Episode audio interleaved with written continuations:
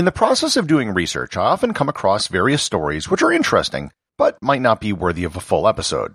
They're more like snippets than stories. And every so often I save these things up for a special episode because I really hate to let things go to waste. So, without further ado, here is the Spanish potpourri episode of Everything Everywhere Daily.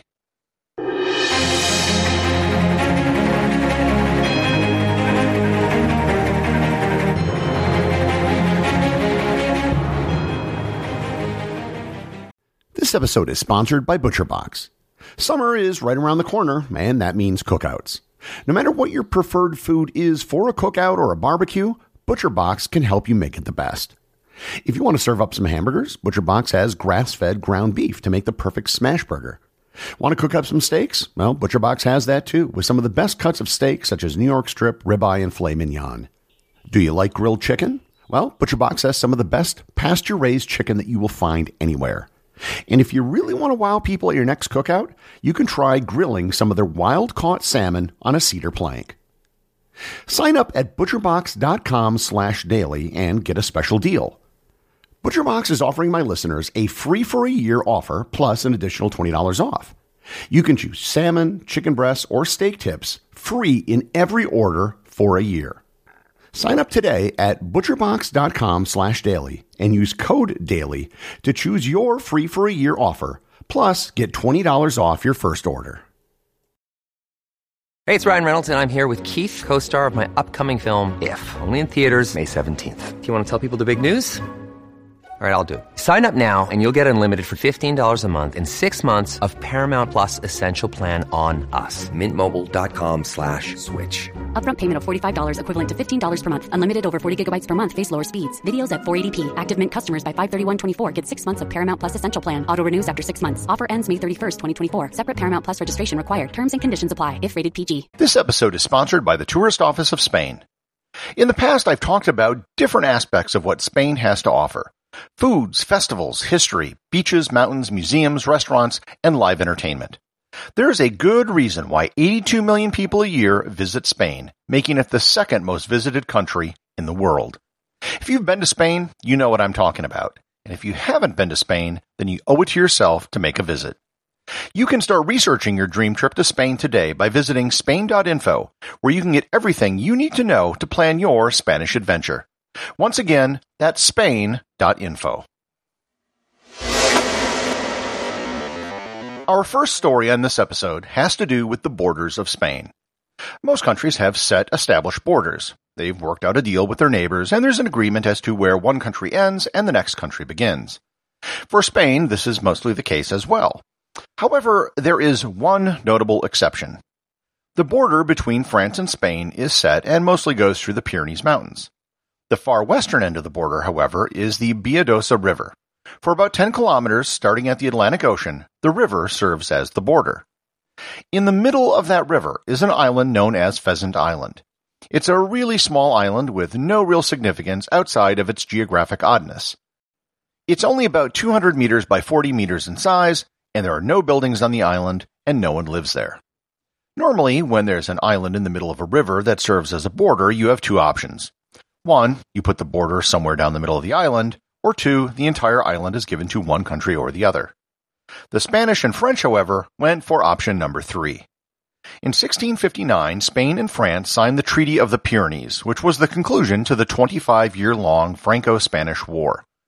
The final treaty signing ceremony took place on Pheasant Island, with both Louis XIV of France and Philip IV of Spain in attendance. The agreement was to share the island, However, they don't share it at the same time.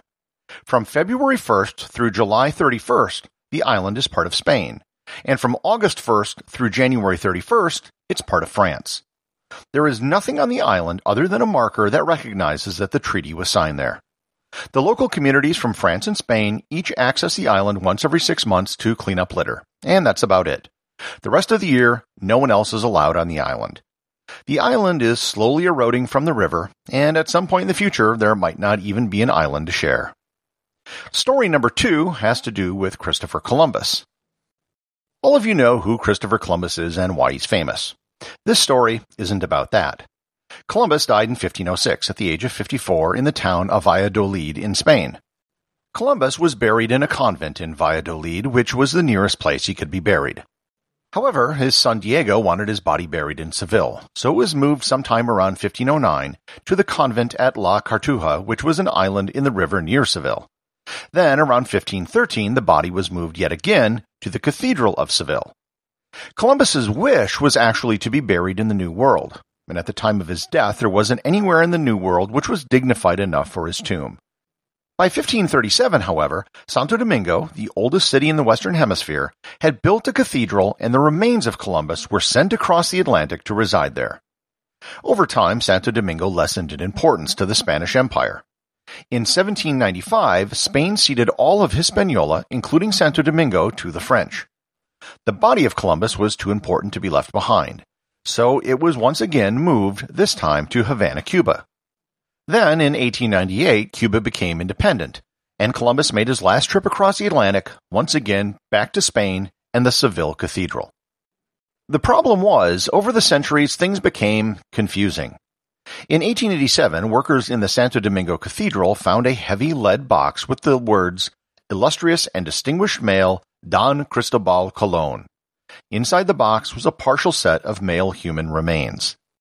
Everyone in Santo Domingo just assumed it was Columbus's remains. The remains suffered arthritis-like symptoms as Columbus did, so people in Santo Domingo claimed that it was still the remains of Columbus. In 1992, they transferred their remains to a new building called the Columbus Lighthouse, which was intended to be a mausoleum for Columbus. However, Seville also claimed to be the burial site of Columbus. Inside the Cathedral of Seville, there is a huge mausoleum for Columbus as well. In 2003, the remains inside the Seville crypt had their DNA tested. The remains were very similar to the DNA found in the tombs of Columbus's brother and son. As of today, the remains in Santo Domingo haven't been tested. So, the remains of Columbus are probably in Seville, but there's a theory that his remains are actually in both cities. Until the DNA in Santo Domingo can be tested, we'll never really know for sure. My third story has to do with something in Spain which is a rather unique custom to the country dinner time.